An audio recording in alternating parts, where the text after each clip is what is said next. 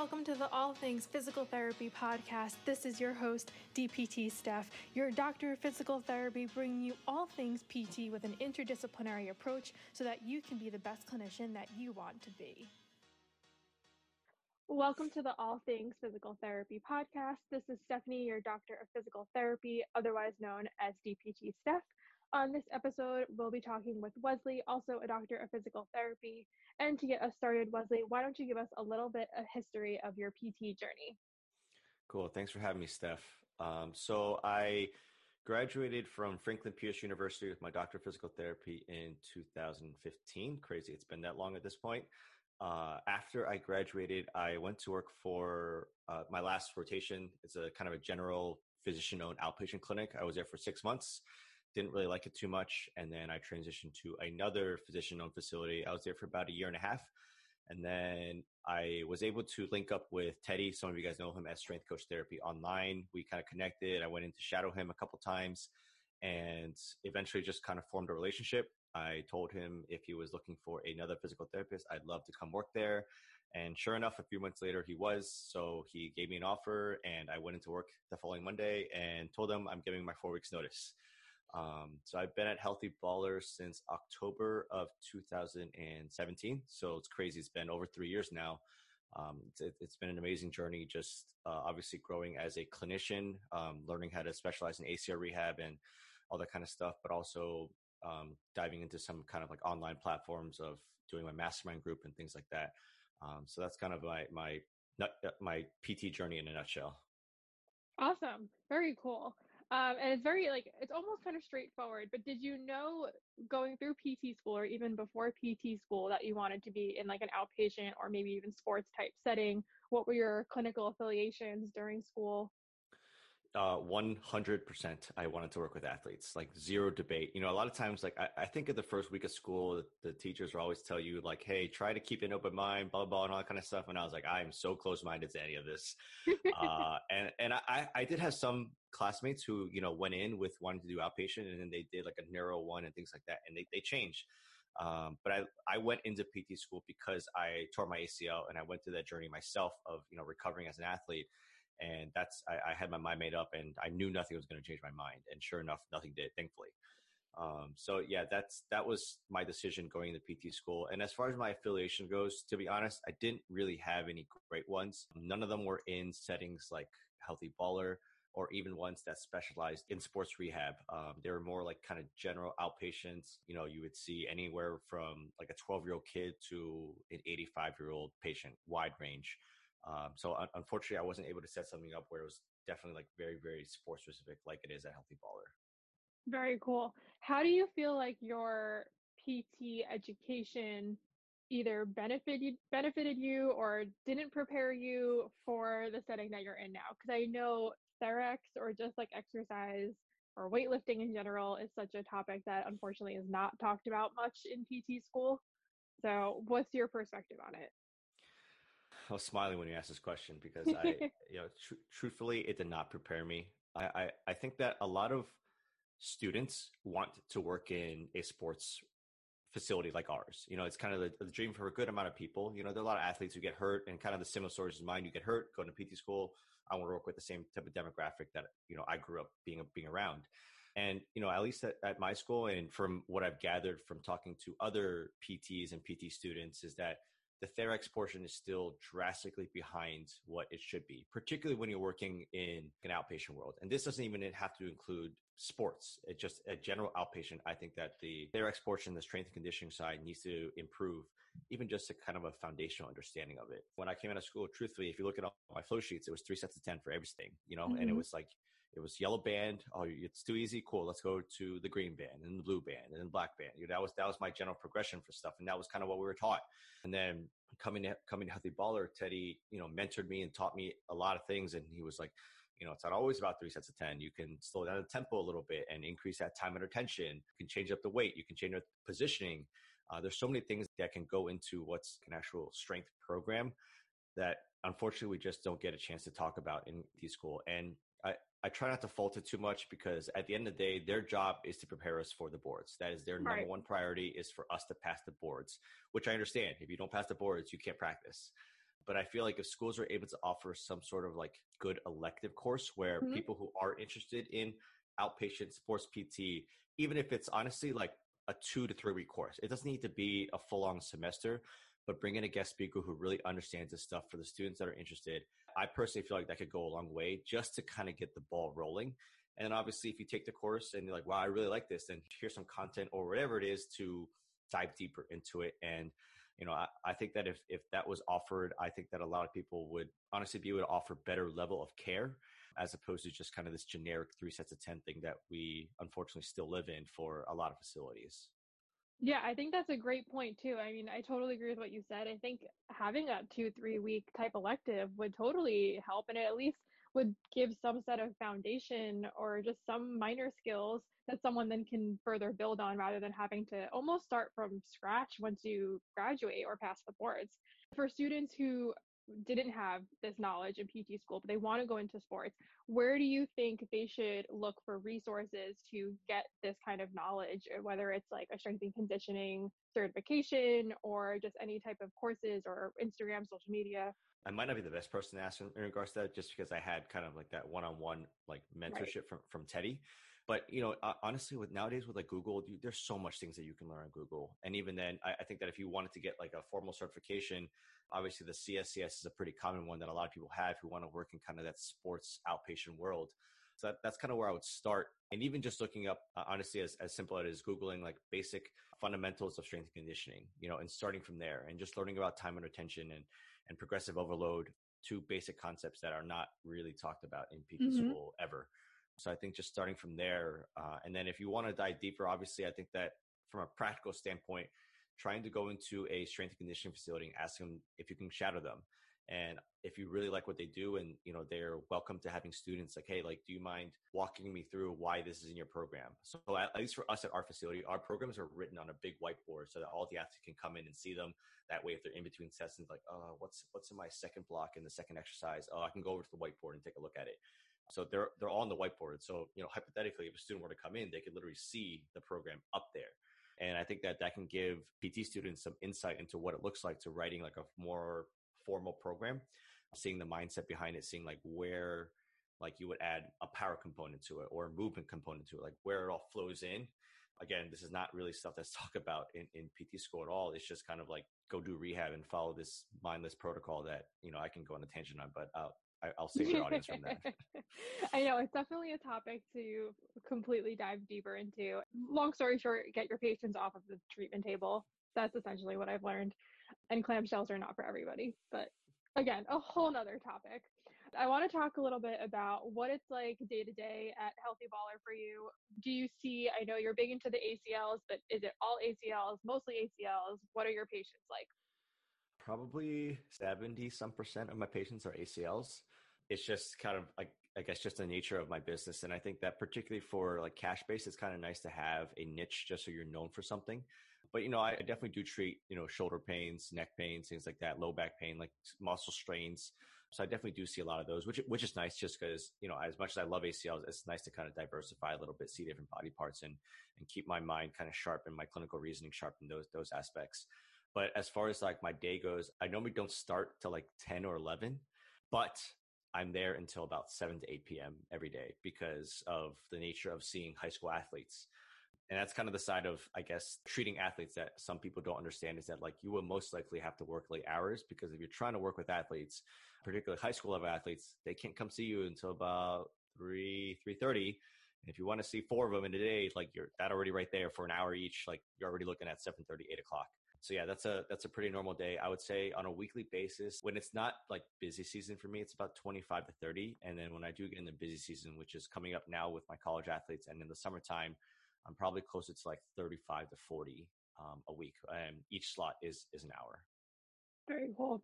Do you find that athletes from different sports kind of react to their ACL injuries differently because of their prior activity levels, I guess you can say?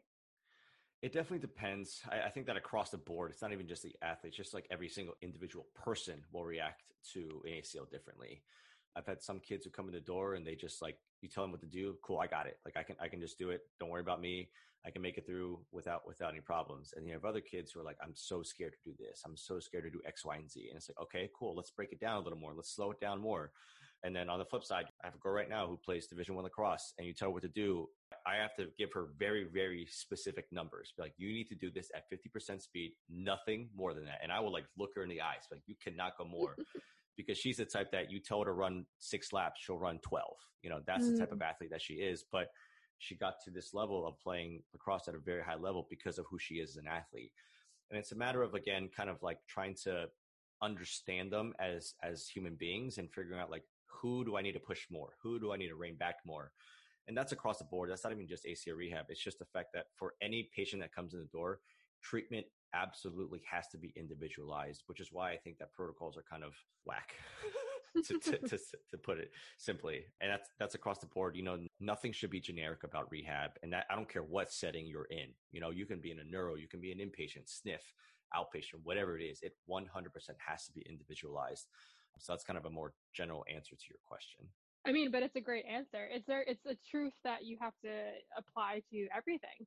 Not every patient reacts the same or can handle the same, you know, kind of cueing or mentality that you're going to bring to the session. So it's a great point to make. Do you have to collaborate with other primary care physicians or other healthcare professionals, eh, whether it's in the setting you're in now? And I know you touched on before you were in prior to Healthy Baller, like physician owned clinics. So break it down a little bit of what that was like having to work under a physician care and then kind of where you're at now. The uh, the ironic thing is I actually communicate more with physicians now when I don't work for them. It maybe it was just the settings that I was in, but I didn't really communicate with our physicians that much, even though they were two floors up from us. There was one ortho that would do like a post-op day down at the PT facility. So he would come down. If it was an ACL, he might like drain their knee right in front of us, things like that, just so all of us would be collaborative effort. But as far as communication goes, there, there definitely wasn't a ton. But now, at least where like Teddy and I have been here for three to four years now, Healthy Baller, and now we have Chris Sweezy with us. We have, I guess, built a good relationship with probably four to five orthopedists in the area. So for them, we don't send them updates all the time. You know, they don't need to be bombarded with emails and things like that. But if they're about to go for a follow up, a lot of times they'll tell us like, "Hey, we're going to go see Dr. So and So on Thursday. Do you mind sending an email really quick?" Cool. So a lot of times, like you know, Teddy will email his four patients to Dr. So and So, and then I'll do the same thing for Dr. So and So, just so they have an update on the patients. They'll kind of follow up and be like, "Hey, everything looks great." Um, but for the most part, you know, there's not a ton of communication with with them. Just giving them updates, and they'll update us if, if needed. Obviously, if there's a complication, then that's when communication is much more pertinent. And then on the flip side, for like other professions, so we work with strength coaches directly. We have like eight to 10 strength coaches at Healthy Baller. So if it's like a really late stage person and they're kind of doing, maybe they'll do one or two days of PT and then they'll do one or two days of strength training or whatever it is, we will communicate with the strength coaches, like, hey, like, make sure to keep their runs to 75% and make sure that they are not going beyond whatever eight sets of whatever you're doing. You know, that way we're keeping track of volume be like, hey, they back squatted 125 and that hurt. Okay, cool. Like make sure you don't hit that threshold. You know, that kind of stuff where, where you have to make sure we communicate to them. And then from the rehab side, at least for me, for my late stage, a lot of my girls, because mostly lacrosse girls that we see, I'll communicate to Matt, the owner of Healthy Baller, who sends a lot of his lacrosse girls to me and be like, when so and so did this deceleration exercise, she didn't look very good. She didn't look very confident. Do you think you can work on this with them also? You know, that way it is a true collaborative effort between us. And then lastly, a lot of my college kids, I have to communicate with their athletic trainers. Right now, it's kind of a prime example. Almost in December, I have them until they go back to school in January. So I have to keep track of what they're doing. And then when they go back to school, I have to update their ATs, whether it's via email or Zoom call, whatever it is, to be like, hey, they did this and this and this. This is where I think they're at. This is what I think they still need to improve upon. You know, those are kind of the big things that typically need to be communicated to whoever you're working with. That's awesome. So you really get a glimpse of a sense of a team, even though the team is not physically there. And there's definitely a lot of communication components to that as well. Have you ever received any pushback or disagreements from primary care physicians where maybe you're pushing someone past the typical like protocol or getting them there early or later than usual? Good question. Not that I can think of. You're just so uh, good at your job. as aggressive as I try to be, I also am conservative in the sense that I tell every kid, particularly for a late stage, like I'm not clearing you until you pass my test. You know, I've, I've posted a lot on my social media. It's like I will not clear anybody before they clear the test. Obviously, you know, there are maybe very rare situations of like maybe you're like 88% and you're like professional athlete and this is like your final tryout to get a paycheck. Like I'm not going to hold you back, you know. But for the most part, for my high school and college level athletes, like you're definitely not getting cleared until you pass my tests. So I, I don't really have any pushback in that aspect. I will say that there are some orthos who might clear a kid before I do because they base it off a timeline or whatever it is. And that part gets a little tricky because I tell them, like, this is what I'm looking at. This is why I'm making decisions because I'm basing it off of research. But a lot of orthos will also just be like, you know, we trust what you guys are doing. So when you clear them, like, they have the green light from us already. So as long as you give them the green light, then they're clear to fully go back. But as far as like the actual rehab from immediate post-op to whenever, I haven't really gotten any pushback from anybody again, I try to be respectful. You know, when I say like don't follow protocols, I don't mean like completely ignore them. I, I definitely make sure I know the weight bearing limitations, range of motion limitations. Those are the kind of the big things immediate post-op that I want to make sure I'm paying attention to because if you have a meniscus repair, like obviously you don't be weight bearing on it with, with your knee bent. You don't be bending beyond a certain point because they want to heal. You're not doing a super low squat or anything like that. So, you know, there's fine tuning that needs to happen when you're when you're doing rehab how do you stay up to date, whether it's current research or if there are protocols that are changing? What's the best way for you to stay on top of all of that? Obviously, because you have a lot going on in the clinic as well. Yeah, you know, I will go into kind of those research websites and just look up ACL rehab and just kind of dig through some digging and find a couple of articles that kind of pique my interest.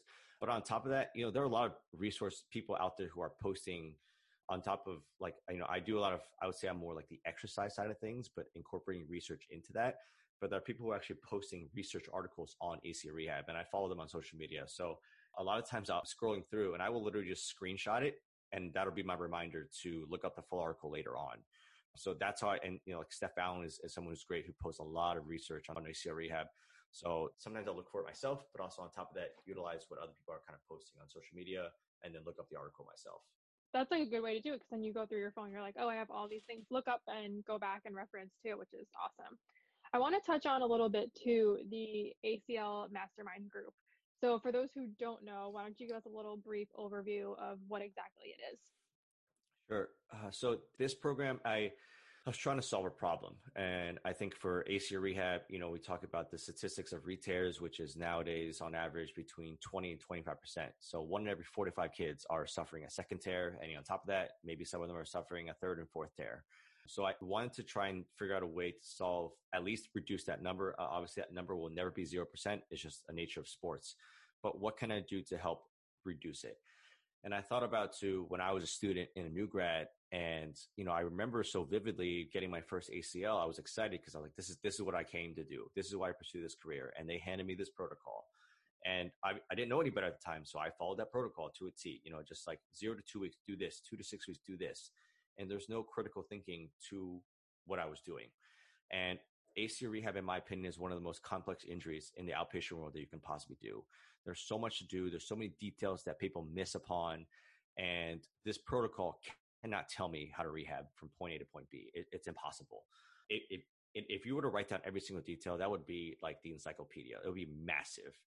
And again, people don't really understand that. So I wanted to solve this problem. And I, I basically started this platform, the Mastermind Group. Uh, it's a it's a growing library of, of rehab content centered around ACL rehab. Obviously, a lot of it can be used for just kind of lower extremity rehab. You know, I think that's the overlooked portion of it is that a lot of this can be used for an ankle, some an LCL, PCL, whatever it is. You know, a, a tendinopathy. So I I wanted to basically build a platform where I can educate you know, PTs, ATs, students, physios, whatever you want to call it, across the board, ATCs on how to rehab ACLs basically from start to finish. Obviously, you know, I, I, wanted to put strength coaches in there because at the end of the day, they do help with rehab, particularly in that late stage of, you know, five, six, seven, eight, nine months. Their facilities are typically, honestly, better than general outpatient facilities. You know, like our facility, we have a 40 yard turf space. My last job I had, we had no open space. We had 10 pound dumbbells, 15 pound kettlebells, I can't load anybody with that much weight. So you have to have these relationships with people. And that's where I, I felt like this platform could be utilized for strength coaches. Obviously, they're not going to put their hands on an ACL immediate post op. They're going to do late stage stuff. So literally, I, I, I cover from day one post op, like questions to ask for an eval. I have video breakdowns of like kind of exercises that I like to use for, again, all the way from knee extension exercises, knee flexion exercises, quad contraction, all the way to that late stage stuff of how to teach people how to break down what we call T step, which is which is a transition step, how to teach people how to decelerate, how to teach people how to change direction, all that kind of stuff. I break down in video format. Um, on top of that, there's also there's video breakdowns of exercises. There's also just like a growing library. So every exercise, whether it's plyometrics, I have easy, medium, hard. I also have quads, hamstrings, glutes, movement exercises from reactive to non-reactive, more like a controlled setting because you got to start there. There's also a private forum where you can share articles, ask questions. If you have a case study on a patient that you have, you can post it on there and people will respond to it. So, it, you know, it's, it's a pretty comprehensive program. Currently, I think there's like 280 some people in it right now. So it's been a great thing. Um, I, I, I didn't think that it was going to be this well received, to be honest but it's been awesome just seeing how many people are just as passionate as I am about AC rehab. And, you know, this is my kind of indirect way of helping other athletes that I can't really reach because if I can help the clinicians get a little better, then their athletes going to be a little better for it. For sure. Um, so right now it's at like 275 some videos at this point, and every two or three weeks I add more videos. I add more videos, so it's it's definitely constantly growing. That sounds awesome. And it's a great way to, like you said, just kind of experience all that different content so you can continue to be one of the top cl- clinicians at that kind of level that to really help those patients. Where can people find out more about the ACL Mastermind group? Uh, so the easiest link as far as like frequently asked questions is also like kind of quick video on what it looks like. Uh, but you can go to wesleywangdpt.com slash ACL mastermind. So wesleywangdpt.com slash ACL mastermind. Perfect. Okay. Well, I also want to touch on, on a couple more things. With the pandemic, the past eight, ten months, I don't even know what month it is anymore. How has your practice changed, been affected? Have you done any telehealth virtual consults? If you have, has it made your practice easier, more difficult? Oh, loaded question, Steph. Um, I think that for the first month, that was the more difficult time because it was so new. No one knew what to do we weren't even sure about like again we we're trying to figure out like are we allowed to even work because we're inside of a gym and Maryland closed gyms so we're like ah uh, like we're physical therapy so we are considered mm-hmm. essential. Uh, so we are just trying to figure those things out just to make sure that we weren't doing anything illegal.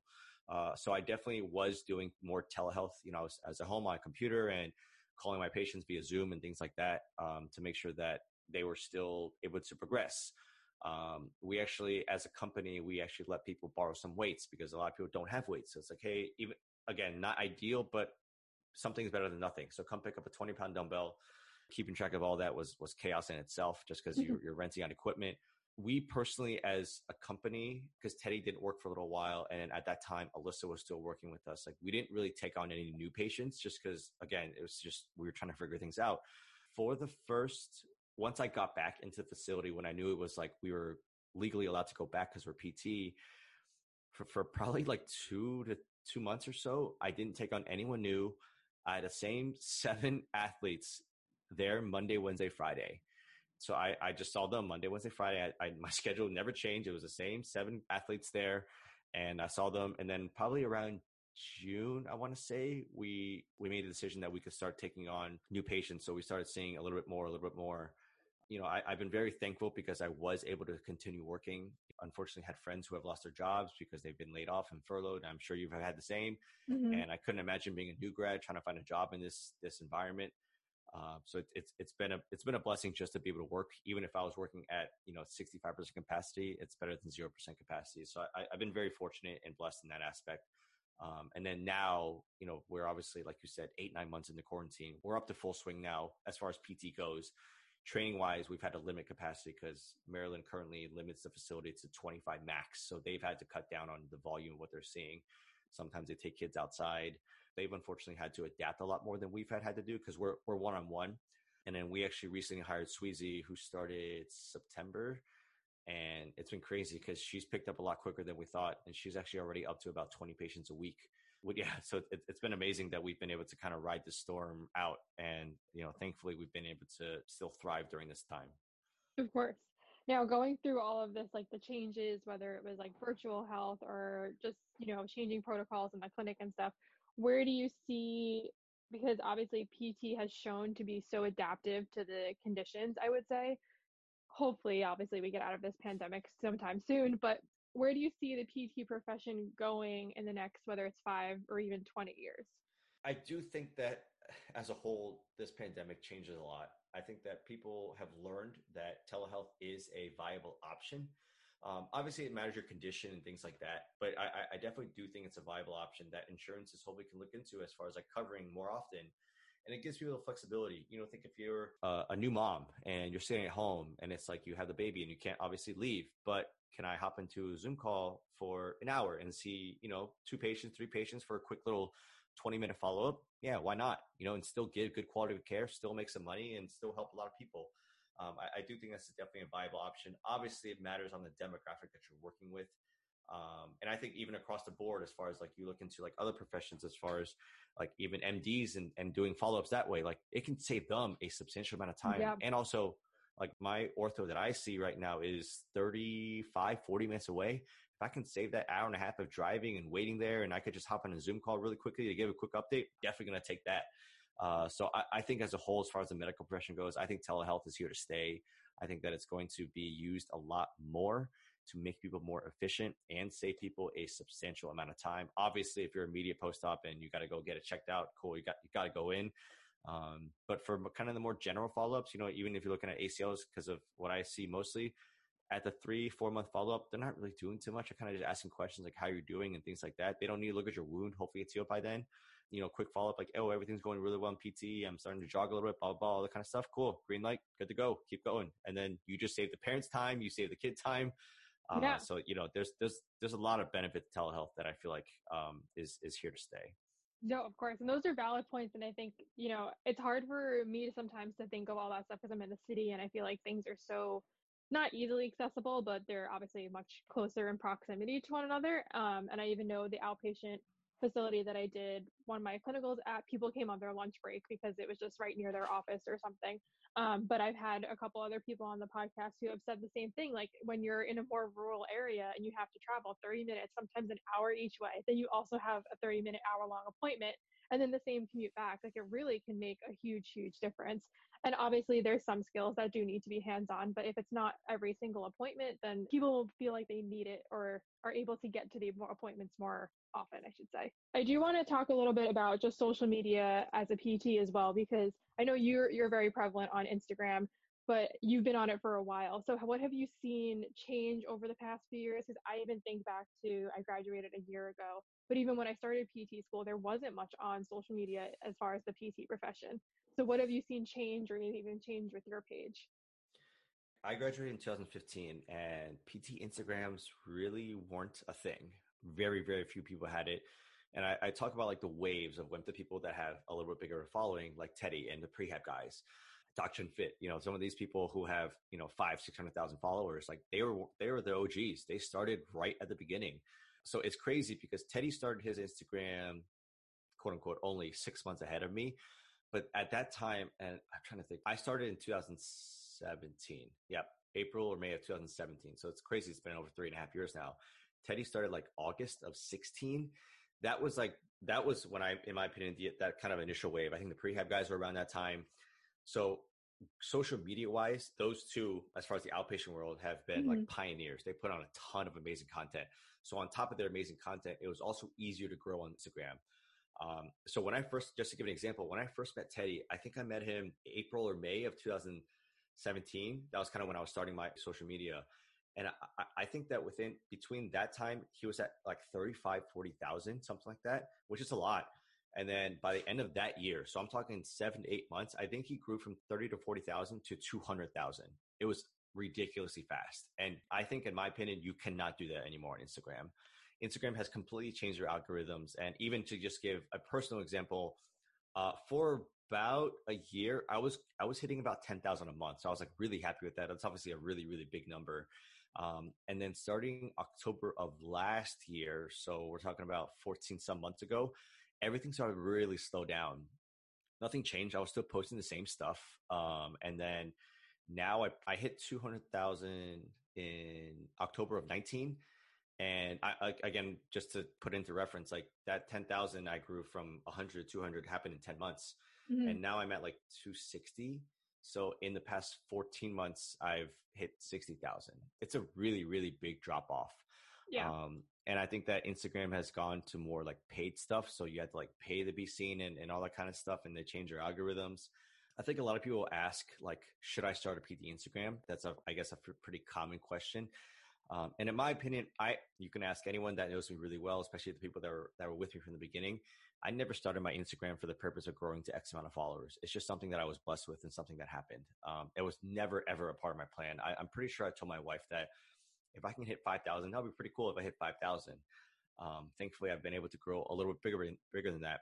But I did it for the purpose of challenging myself. I did it for the purpose of growing. I'm the type of person that never wants to be wrong. I don't need to be right. I just don't want to be wrong. Um, so putting myself out there and putting exercise out there for the purpose of like people can can judge me and all that kind of stuff. But I, I am thankful I did it. it. It's changed my life for the better. Um, sometimes for the, for the most part for the better, but just it allowed me to connect with Teddy. Obviously, allowed me to connect with you.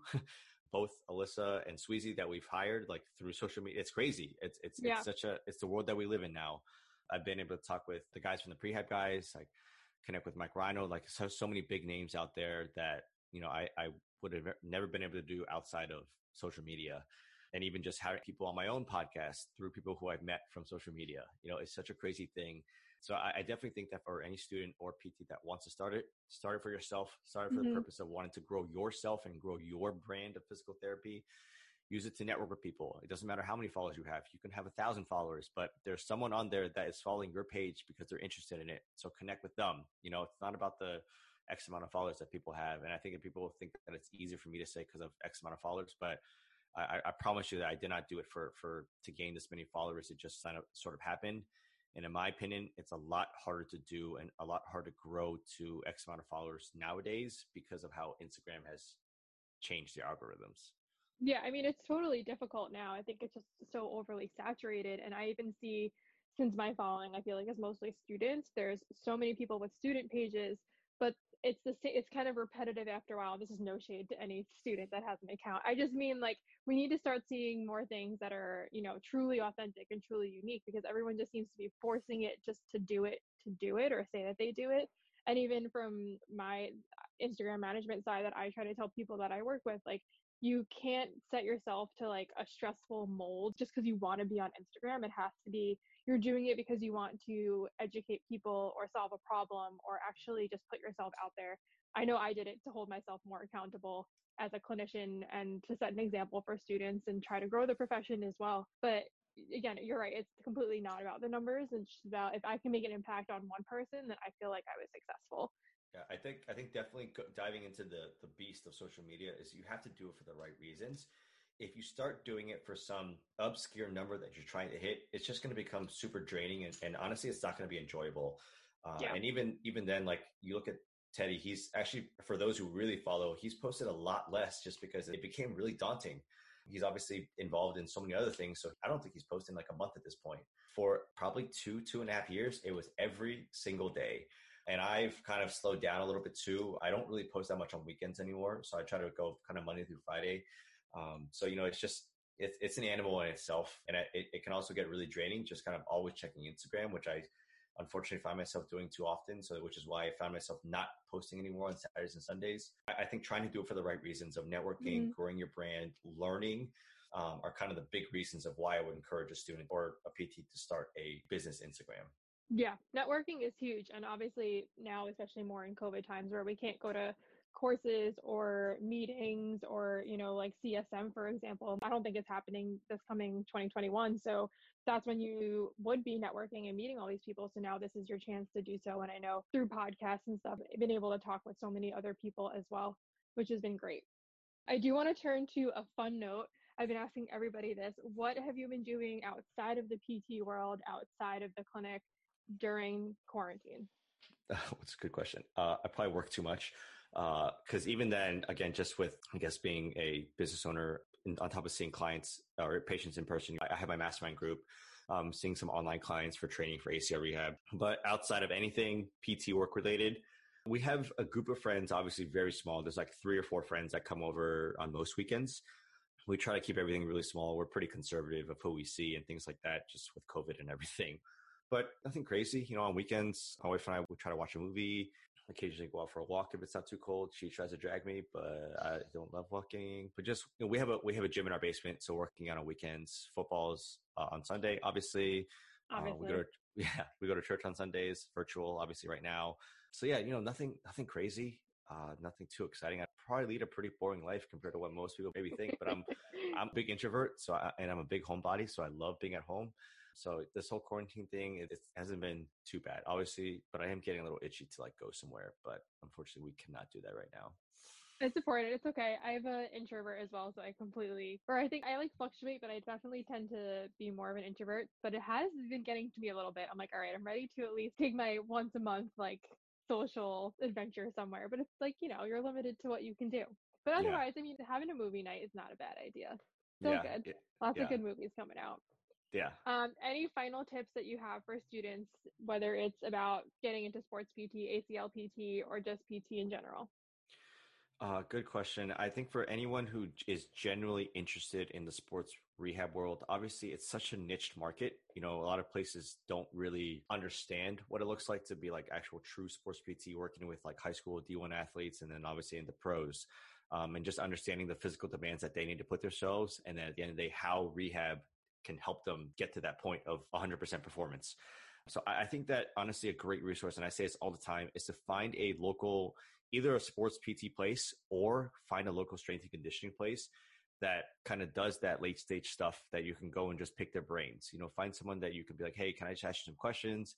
And then just form relationships in that area. And I think that just going there and shadowing and learning how they teach certain movements, reactive exercises, loading, you know, those are three big components of, of sports rehab that we don't learn in PT school. So I think starting from there and, you know, just slowly understanding that it's going to be a process. Like you're most likely, you're not going to get your dream job coming out of PT school. You got to put in the work. You got to put in the grind. Like for me, I was going, I had my job from eight to 530 and then I would go into Shadow Teddy after that until like 8 p.m. You know, so it was a grind. It was I was looking at 12 plus hour days until I got home at like 9 p.m. But had I not done that, I would not be a healthy baller. You know, so it's, right. it's that's the crazy part. And I've asked Teddy before about why he chose to hire me because at the end of the day, I don't really have any credentials. I have my DPT degree and that's it. I have no CSCS, I have no OCS or any of that stuff. But he basically told me that a big reason why he chose to hire me was because I interacted with the patients well, that I, you know, when I went to a shadow. And then on top of that, he also said I showed initiative because I, he knew that I was coming from work. You know, he knew that I was working, you know, a nine hour day and then coming to shadow him when I really didn't have to. And it's the reality of what kind of it takes to to get to this level of PT, I guess, that people want to get to. But you got to be willing to put in the grind. You got to be willing to network with people, get to know people, put your name out there, put yourself out there, and learn.